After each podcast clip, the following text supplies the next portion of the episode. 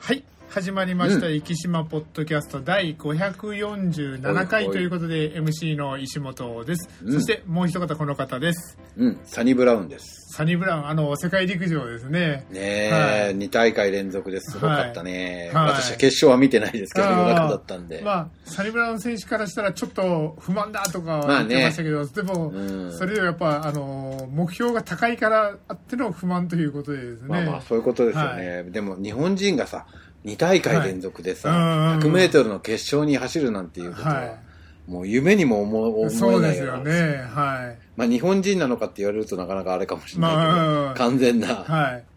でもまあ、これからはもうそういう、あのーハーフといいますか、もう、もう、ハーフなんていう言葉ももう、あの、例えば10年、20年経ったら死後になったりするのかなとかね、多分そうですよね。はいい、や、多くなりましたもんね。いろんなところでこう、見ますしね。なんかフランス選手とか、まあフランスもともと、ほら、移民とかが多かったんで、はい。なんかフランスは、え、本当にぐっちゃぐちゃな感じがしますね。うん、そうですね。あのーまあ、それこそ僕の場合だったらもうサッカーですけども、あのーサッカーでも結構フランス代表の選手とかいったら、どっちかというともうあのー黒人の選手が多かったりとか、ね。あと、まあね、はい。海を挟んでアフリカだからね。はい、あとオランダ代表の選手とかもあの結構昔の植民地のスリナスとかですね。なんかそういうところの,、あの選手が多かったりとかですね。結構そうですよ。まあそういうのがありますもんね。オランダといえば、はい。あの、トラック競技二つ連チャンでこけちゃって、あなんか、なかなかか、った。はい。ねあ、そうなんですか。はい。もうゴール直前で、あの、マイルリレーなんか、ゴール直前で、え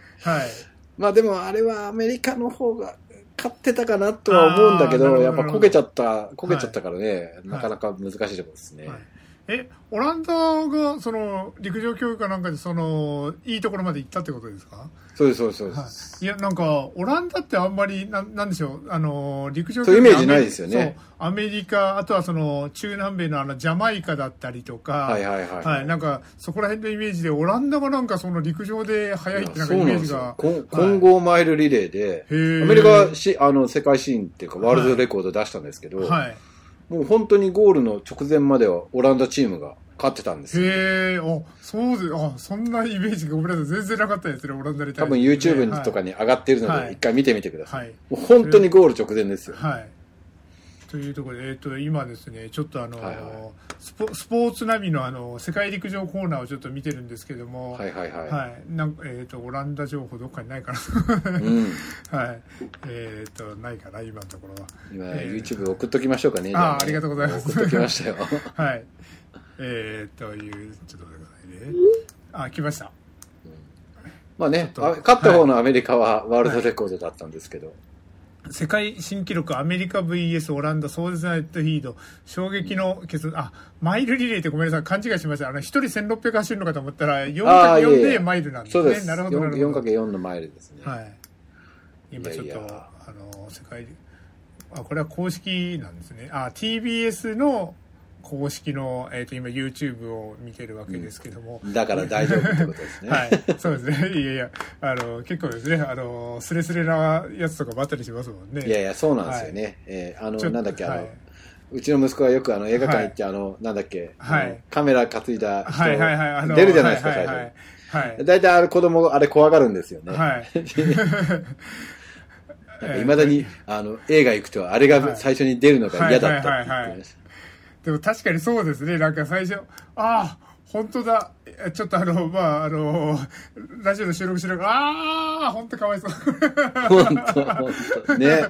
でも、こんなことあるのかより、何もなくてもな抜かれてた可能性もあるかなって気がしそうそうそう。最後追い上げられてですね。でもほら、はいあの、銀メダルはね、確実だったので、そうですね、はい。で、この時バトンを落としてるんで、結局はい、失格なんですよね。あかわいそうだよね。あ、しかも、ワールドレコードだったんですね、これ、そうそう。ねだからもしかしたら、オランダもワールドレコードだったかもしれないですよね。そうですよね。はい。なんか勝った方が完全にワールドレコードですよね。うわあ、これは、これはちょっと。こんなねはい。自分だったら立ち直れないなって。そうですね。でもやっぱり今、リプレイで見たら、やっぱり抜かれてはいますね、最後と。おそらくですね。最後のもうはい本当に抜かれてはいますよね。はい。ぱこれ、あの、あれだね、はい。学生だったら、あの、同窓会があるたんびにさ、そね。の時はさ、お前気にすんなよって言っといての、同窓会に来たら、あの時はなっていう奴らがい。いいるパターンですよね、これね。よくあの、高校野球とか甲子園とかであの、最後エラーして負けたとかね。そうそうそうそうそうそういうので、そんな言ったりしますもんね、確かにですね。はい大体、まあ、あの、これで世界陸上あるたんびにこの映像が使われるんじゃないか、そうですね。あの、昔のあの、クリステンセンさんでしたっけ？ああ、えーとそうそうそう、はいありましたよね。あれみたいな感じで使えるかもしれないですね。まあ、取れ高としては良かったそうですね。はい。えーあの、なんでしょう、あの、日経新聞にデビューしたんだけど、はい。えあーなるーほど顔が隠されてたとかいう、はいえーまあ、ちでょっと見る方からすると美味しいっていう。い。で、それをですね、ちょっと甘んじて受けていたら、あの、ちょっとしたら、あの、ご褒美といいますか、あの、別の中継が来たとかですね、そんなこともあったりすると思いますよ。俺はそうそうそうですよねはい。そうそうそう 頑張っていただけたらなとですね。はい。はい。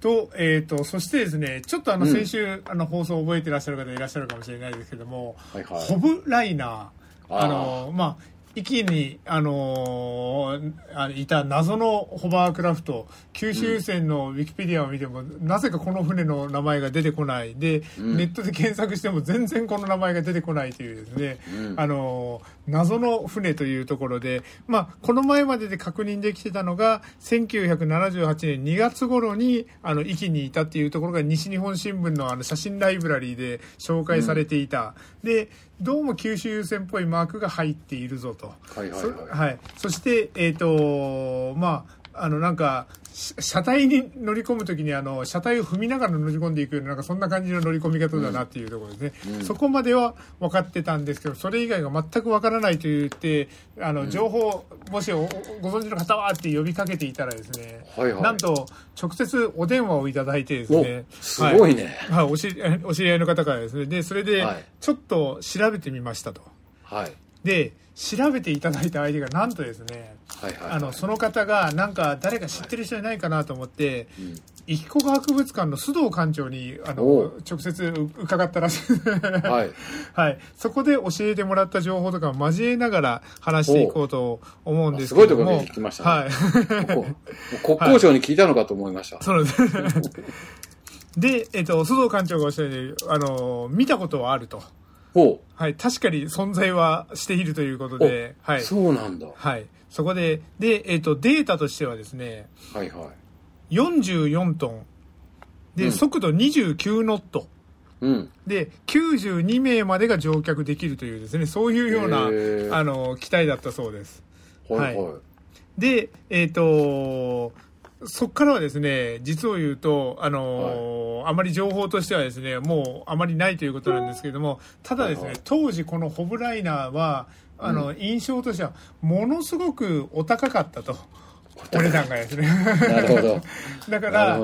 あの、乗れる人がある程度限られてたというあか、、お高かっったっていうのは、はいあの、乗船料金が高かったってことですそうですそうですあ、そういうことか。なので、あのあまり、あの、その、乗った経験はないと。あ、そうよね。で見た経験もないんだよな。はい。で、それで、えっ、と、だから、あの、乗ったっていう方はいらっしあんまり少なかったんじゃないかなと。で、やっぱりあの、CS が出てくることによって、あの、入れ替わるようになくなったというような、はい。今のところ分かった情報としては、あの、これぐらいで、もしかしたら、あの、県庁かなんかの、あの、まあ、はいそういう歴史保存をされているようなところに記録が残ってるんじゃないかと。へえ。はい。っていうような情報を聞いたんですけども、ここで、あの、一つ、あの、呼びかけてみようと思うんですけども、はいはい。はい。あの、県庁系列で歴史的なもの、まあちょっと時代はかなり違うんですけども、あの、お一人リスナーの方でですね、あの、近しい方がいらっしゃるなとそっか。そこに行くのか。いなるほど。思いましたので、えっ、と、ぜひですね、えっ、と、ご情報をご存知という、あの、あの、某 方はですね、ちょっとあの、情報提供を、あの、もしよかったらいただけたらと思っておりますので、今のところは、に西はい日本新聞の関係者ですそうですねはい。そして実際にそのお高いホブライナーに乗ったことがあるそうそうそうそうはいそういう方、福山先生何度もあのお聞きしますけども、全然ご記憶にないんですよね、これね。全く記憶ないです。はい。だだから53でしょ ?78 なんか10歳ぐらいですもんね。なんか乗ってそうな気がしますけどね。だから僕は正直ですね、あれ、あのー西日本新聞の誤報というか、もしかしたら例えば、あのー そうそう、はい思った。対馬かなんかを行き来してるとか、例えば逆に、あの、玄海島とか能古島とかを行き来してるやつだったりとか、息は全然関係ないのかなとも思ってたんですよね、正直ですうんうんうんうんうね。んそんな可能性もあるかなと思ったんですけども、実際に、あの、ご覧になられた方、そして、あの、こういう船の情報っていうのが少しずつ入ってきたので、ちょっとあの、なんか、探偵ナイトスクープ的な感じになってきましたけど。本当ね。はい。いや、でもね、はいこれ、これは福岡港の映像なのかな。はあどうでしょう、ね、福岡の港はいでの、向こうに結構高いビルが建ってるんですよ、ね。ああ、なるほど。それか、こ交通ビルという可能性はないですか？いや、はいそういうポジションじゃないですよね。えどこ、あ芦レ港にもこんなビルないしな。これ、対馬のあの、あれかな。はいなかなかわからないところです。これ本当に、あのーなん、なんでこんなにっていうぐらい情報がないので、正直なところですね。だから、あのーあ、だってそれとですね、ははいい。あと、もう一個、そうそう、忘れてました。えっ、と、それで、一個科博物館にそういう情報があるのかなと思いまして、はいはいそれで、一個科博物館のホームページにですね、壱岐の歴史情報っていう年表があるコーナーがあるんですね。ありますはいありますで、ホームページなんですけども、そこのですね、年表を見てみますと、はいえっ、と、どこだったかな？えっ、と、ちょっと検索をしてみよう。え今そこを開いてるんですけども、はい。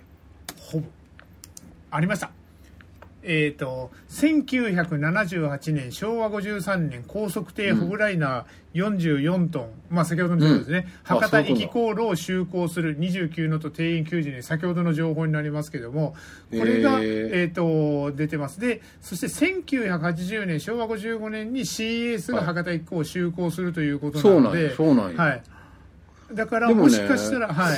この情報が、えっ、と、九州優先のウィキペディアとかには全く持って載ってないんですよそうそうなんですよね。そうなんですよ。あの、おそらくウィキペディアで、あのー他の船は結構細かくいろんな情報があるんですけど、ね、そうそうそうそう。はなぜなんだ？い。なぜ、なんか、本当にあのー僕はさっきも言った通り、間違いだろうなと正直、高をくくってたんですけども、はい。CS だって1980年でしょ？はい。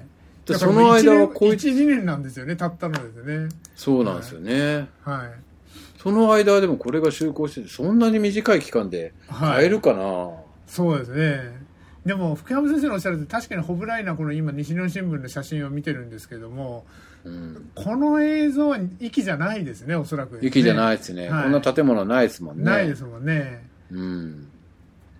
はあ、はあはあ、というところで、ちょっと、あの、まだ謎がいっぱいあるこのホブライナーですけどですね、うん。あの次の目標はあの実際に乗ったことがあるぞと。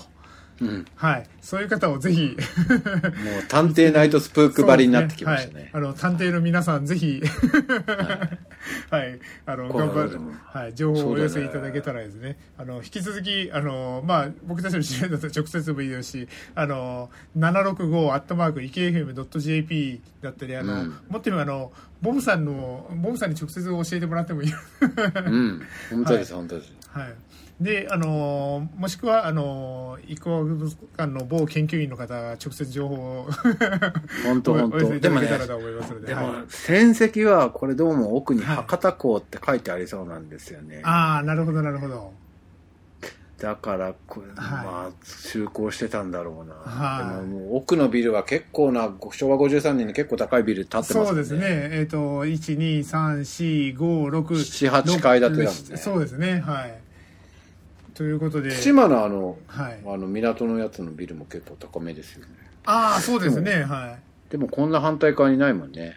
い。でも、ここに間違いなく博多行き館って、あの、記事にも書いてあるしですね、あのーうん先ほど言った、その、一国博物館の歴史のページにも、あの、博多行き航路というような形で書いてるからですね。だからさあはい誰か、なぜそんなみ なぜそんな2年間とかで消えてしまったのか、そうですね。ちょっと、あの、本当に謎が謎を呼んできてるので、皆さんぜひね。教えていただけたらと思います。はい。そして、えっ、と、今回、あの、まあ、ちょっと今月からですね、あの、何度もはいはい。ご紹介してますけども、あの、新コーナーといいますか、あの、新構成という形で、ちょっとあの、週替わりコーナーっていうのをちょっと設けてるんですけども、基準は、まあ、あの、いポッドキャストが配信される火曜日が基準ということで、今週は第4火曜日ということになりますので、第4火曜日は、今まで、えっ、と、毎週やってたトークテーマというところで、あの、ちょっと話をしていこうと思うんですけども、8月のトークテーマは、息以外の長崎というところですね。はい。例えば福山先生あのルーツとしてあの後藤にもルーツがあったりとかですね、あのはいはいはい。そういうような話があったり。私あの対馬に国境マラソンで走りに行ったりとかうん。あるんですけども、福山先生なんか壱岐以外の長崎でなんかちょっとこういうのが印象に残ってるとかなんかはい、うーん。僕、あの、まあ、親父の実家がご上五島だったんですはいね。はい。上五島だったんで、たまにこう行ってたんですけど、はい。まあ、ちっちゃい頃に行って、はい。驚いたのが、当時もう、あの、中学校とかが合併してて、はい。400メータートラックだったんですよ。校庭が。で、もうはい。校舎も綺麗な校舎で、まあ、はい。石油備蓄基地があるので、その、はい。多分、あお金が落ちてたんだと思うんですけど、はい。すっげえなって思った、子供ながらに思った印象があって、それが忘れられないですね。上五島地域と言いますと今ちょっとあの調べさせていただいてるんですけども、えー、と地名としては有名な、えー、とた福江とかああいうのは下の方下というか南の方ですもんね。うんうん、うん。あでもね。まあ、今合併してるからなのかもしれないですけど地名としてはもう本当にあの新上五島町っていうような地名になあ、るそうです、そうんねそうそうそう、そうですね。あなるほど。だからそこにもう備蓄基地がすごいでかいのが、当時まあ、できてそんなに経ってないぐらいの時期だったので、い、や、すごいですよね。あれ、この前、こう、たまに何年かに一回ドックに、長崎のドックに入るんですけど、はい。それ、あれを引っ張ってきてドックに入れるってすごいなって。なるほど、なるほど。両、両脇、なんかはい400メーターぐらいあるんだけど、両脇50センチかなんかでドックに入れるんですよね。はい。その技術すごいなって思いますけどね。結構あの、まあ、福山先生のおっしゃったその石油備蓄基地があったりとかそういうのをすると潤うっていうところで言うあの鹿児島の喜入とかですねあそこら辺もすごいですあのあそこに水道代タダとか行ったりしますもんねあ、そうなんですか。はいあの今今はどうか知らないですけどね、はいそういう面でいくと、今ははい最近は話題はやっぱ対馬とか、ああ、あれですね。なるほど。あーそうですね。えーあと、この前、どこでしたかね。えっ、と、青森山口県のね山山口か。はいはい。うん。やつとかね。はいまあ、ちょっと田舎人口減っちゃって、はい。ななかなか産業もなく、うん。第一産業は年金みたいな、ね、うん地方が増えてるので、あの、まあ山口の、あの、首長さんは結構しっかりとですね、あの、胸を張ってなんかそういう、あ、ありました。上五島国家石油備蓄基地、国家がついてるんですね。はうん、そうそう、はあ国家戦略だからね、ここあ、はあは。はあはあ、えっ、と、上五島の中でも、祈り島っていうんですか？折島か、はいはい。折島っていうところにあのこう、うん。ちょっとあの二次離島みたいなところにですね。こういう石油備蓄基地が、はあこれ結構写真見たらすごい立派な基地ですね、ですね。はい、というような上五す島ですけども。ね。僕はですねちょっとあのーこの時期は時期外れも時期外れなんですけども、あはのまあちょっとこのネタを出す時に何の話しようかなと思ったけど対馬の話しようかなと思ったんですけども、い。うん。あのちょっとまあ対馬の話はしょっちゅうあの国境マラソンだったりまあ そんな話するので何にしようかなと思ったら諫早というかですね、はいはい。あのよくあの果物のバス停で有名なあの辺りですねはいはいはいあの辺りで、えっと小長井町っていうところがはいはいはいはい。ありますけれども、あそこの牡蠣ですね。うん。はい。牡蠣？あ牡蠣？牡蠣。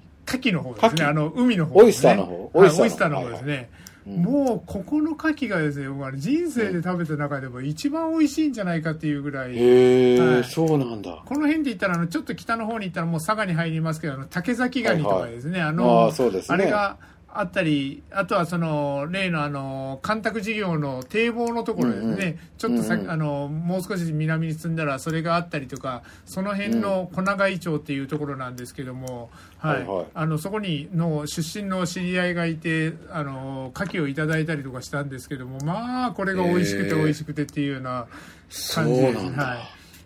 で行ったらミネラル分がすごはいいかな。、すごいですねで結構あのーまあちょっとここ最近あの不作っていうのもあるみたいなんですけども。あのもう販売が始まったらもうあの大行列ができてそれで、あのあっという間に売り切れたりとかですねそういうような形で、はい、すごく。でかつあの例のあのいちごのバス停だったりみかんのバス停だったりとかですね、そういうのもあったりとかするので、結構あのこの時期になったら観光客の方が来られたりとかするみたいですね、はいなるほどね。なんか、電車でしか通ったことないんで、止まったことないな。なるほどなるほど確かにそうですよね。あのあれえっ、とカモメですね。あの特うにん。この辺相当長崎温泉の中でくねくねしてるあたりだから、はいはい。カモメ相当揺れますもんで揺れうるん。中でこの辺相当揺れるイメージだからちょっと酔いやすい人とかはもうあの早めにこの辺の前に寝てしまおうみたいなですね。うん。はい。そんなところもある地域かなと思ったりするんですけども。なるほど。はい。あと長崎。そうあと長崎が、はそうなまあ、あの、はい。ガマダスとか、あの、はい。雲仙とかね、最近あんまり、なるほどですね。はい。あね、いいですよね、あの辺もね。それこそあの、まあ、干拓事業あの吉原市ですねいろんなご意見があると思うので、あのそこは言わないですけどもあのでも一つメリットとしてあの諫早のそれこそ途中からあの干拓のあの堤防の上を車が走れてそはいはいれであの、はいは雲仙まで行くのが昔はすぐるーっと回らなきゃいけなかったのがそうそうそうそうそうはい相当雲仙が速くなったい。今早くなりましたよね。はいそうですよね。そう雲仙にね。行きやすくなったっていうのは確実にありますね。佐賀熊本の人からしたらなんで開けねえんだよって思うかもしれないけど、はい長崎の人からしたら今更なんで開けんだよって思うはいパターンもあるし、なかなか難しいよね。難しいですよね、ここですね。ちなみに、今のね、あの、はい、し静岡の、静岡のリニアとかね、はい九州新幹線もそうだけど、あいろんなやっぱりほら、あの、100%の結果は、はなかなかねね。政治的にはありえないから。ーどうしても公共の福祉っていう言葉を習いましたけどですね、あのまあ公共の福祉が必ずしも正しいことばっかりかって言われたらそうでもないこともありますけど、でもまあね、やっぱり、その、はい、廃炉に向けてのあのね、放射はい性うん。の海に流すっていうやつもね、なかなか、まあ首相としてはやっぱり国益をってなるでしょうし、うん。はい。漁業関係者にしてみれば自分たちの利益をになるでしょうからね。はい。難しいところですよね。であとはあのー雲仙といえばあのーまああの最近雲仙というか島原地区ですねといえば、うん。最近国見高校がまた強くなってるんですよね。そうそうはい。そうですよね。サッカーですねはいそうなん。まああのちょっとすみません。雲仙雲仙ネタがそれぐらいしか浮かばなかったそうね、はい。ガバナスドームはあの皆さん行った方がいいかもしれないですね。ああのあれですかねあのでっかい龍馬がいるところですかねあそうです、そうそうそうそう。あそあれあそこはすごいですよね。サッカーが、はい。そうそう、はいサッカー場が隣にあって、そうなんですよ。娘があのトレセンに選ばれてあた時にあそうかそうかそうか。そうそう、月に1長崎とい回でもこうえばあそこですもんね。そうそう練、練習に呼ばれて行って、なんか、交代でなんか送ってったみたいな記憶がありまあああとは長崎といえば長崎といえば、えーす。平戸行きたいんだよね、平戸行ったことなくて。あないんですか？ないんですよ。はあ僕はあのー大学生の時のあのドライブとかでですね平戸にはい行はい。ったから、僕もだから20あの四半世紀ぐらい行ってないですねそう言われたらね。はですね。ほら、あの、某、あの、ウイスキー先生の実はい家実家はいはいが平戸でホテルをされてるじゃないですか。はいはいはい。お忍びで一回行ってみたいなと思って。なるほどなるほど。あとはえっ、とあと結構ですね最近言われるのがあのそれこそあれあのバインのあの方ですねねあの、はいはいはい。もうおっしゃってたのがそのぎ茶ですね、はいはいはい。なんか僕はあの福岡県民元あの福岡出身なのであの、まあ、福岡でお茶って言ったらやめ茶ああ、そうですね。はい、九州のお茶といったらやめ茶チラン、うん。鹿児島のチランですああ、ねそうね。ってイメージだけど、今このそのぎ茶っていうのがものすごくあの幅を利かせてるというか結構あのお茶お茶好きの人の中では結構あのそのぎ茶が美味しいぞっていうような感じで結構あの有名みたいで。なるほどね。はいお茶もね、やっぱりピンキリですよ。そうですねあと、ちょっとまあ、あの、この後ニュースもちょっとあるので、この辺にしとこうかなと思うんですが、あと一つだけですね、ここ1、2ヶ月ぐらいで知って、それで結構長崎出身の方に聞いたらですね、みんな知ってたっていう話で、このポッドキャストでもしかしたら話したかもしれないですけど、はい。福山先生にも聞いたかもしれないですけど、あの、エレナって何の略ですかっていう話で、お知らない。あ、すこれですね、もう長崎県、長崎市民とかは全員知ってるらしいんですよ。そうなん？はい。あの、エレナのマーク、ちょっと思い出していただけたらと思います。象ですよね。うん。エレファント。 elephant か。はい。で、あのーなんか社長さんかなんかが中村さんらしくて、あの、社長さんがどうエレフ飼ってるのかと思って。ァはい。エレファント中村っていうのの略でエレナだそうです。ありがとうございます。これですね、あの、何気にあの、長崎出身の、あの、本土出身の人は、ほとんどのか、ほとんどみんな知ってるみたいで、へえ、知らあんかっの、はい。あの、ダダ漏れさんも知ってました、なぜか。た。へはえ、初めて知りました。はい。あの、ここにちょっと、あの、書いてるんですけども、えっ、と、あの赤いゾウさんのスーパー、エレナの秘密を探ってみたというところで、もともと佐世保出身のスーパーに、はい、なるんですけども、この、うん。はい、えっ、と、エレファント、中村どこだ？えっ、と、エレナの名前、社長公募で決めたそうなんですけども、えっ、と、なえっ、とですね、社長、エレガント中村とかエレベート中村とかですね、なんかそんないろいろ、あのなんかあったらしいんですけども、あの、結局はこのエレファント中村っていうところで落ち着いて、それで略してエレナと、もうどれをやってもエレナだったという。なるほど、そういうことか。はい、そんな感じで、はい、あの、もともとは中村ストアがエレナになったというようなですね、そんなちょっと、はい、小ネタも挟んでみながら、ちょっと、こ今週のトークテーマ、えっ、と、長崎についてというところで、はい、話してみました。というところで、ちょっと今日 最後らへんぐだぐだになりましたけども、はい、ちょっと、えっ、と、最後はちょっとニュースの方にも行こうと思うんですけども、はいはい。えっ、と、たちまちちょっと話しておいた方がいいかなと思うのが、えっ、と、うん。壱岐市のホームページにありましたけども、8月26日ですね、あえっ、と、土曜日、えっ、と、勝本商店街周辺黒瀬駐車場で、壱岐エテマルシェ、エテマルシェって、エテって何なんでしょうね。そうなんでしょう。はい。なんかカタカナでエテマルシェって書いてるんですけども、が開かれますと。で、えっと、パンプラスさんのパン、えっと、ん割り工務店さんの綿あめ、わ割りさんそんなことするんですね。どう、どう、どうしたんだ？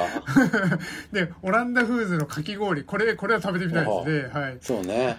勝本漁協のイカ焼き、うんはい。ちりとり食堂さんのカレー、うんはい。そして、えっ、と、壱岐商業高校さん、商工さんですね、の、えっ、と、んクッキープリン。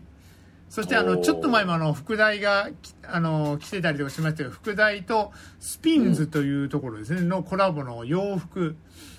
はい。うんそして、えっ、と、副題のコーヒーって書いてるんですけども、これですね、もしかしたらなんですけども、あの、私のですね、えっ、と、出身学、学部学科がですね、はいはい。あの今あの科学の力でどうやったらコーヒーが美味しく入れれるかっていうですね。なんかあのちょっへとー。半分趣味みたいな感じでそういうのをやってる、あの助教の方がいらっしゃいまして、はいはい。で実際にあの六本松にあるコーヒー屋さんと組んで、これをであの理学部カフェみたいな感じで、えっ、と、ちょっと、あの、月に1回ぐらい、副題の中であの、カフェをやったりとかするんですけども、副題でコーヒーって言ったらもしかしてそれかなとかちょっと思いながらですね、はい、面白そう。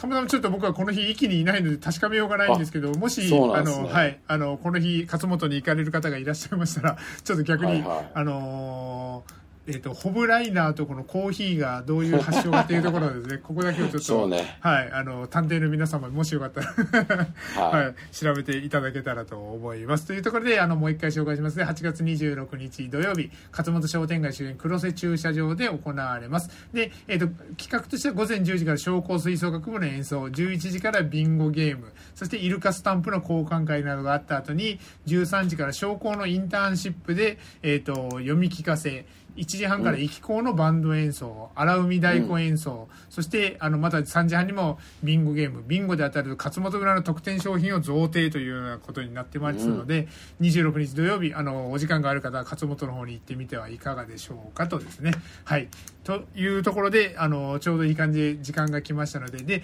来週はですね、えー、と第5火曜日ということで、久々にちょっとゲストトークなんかもやってみようと思いますのではいよろしくお願いしますというところで今週のポッドキャスト終わりたいと思います。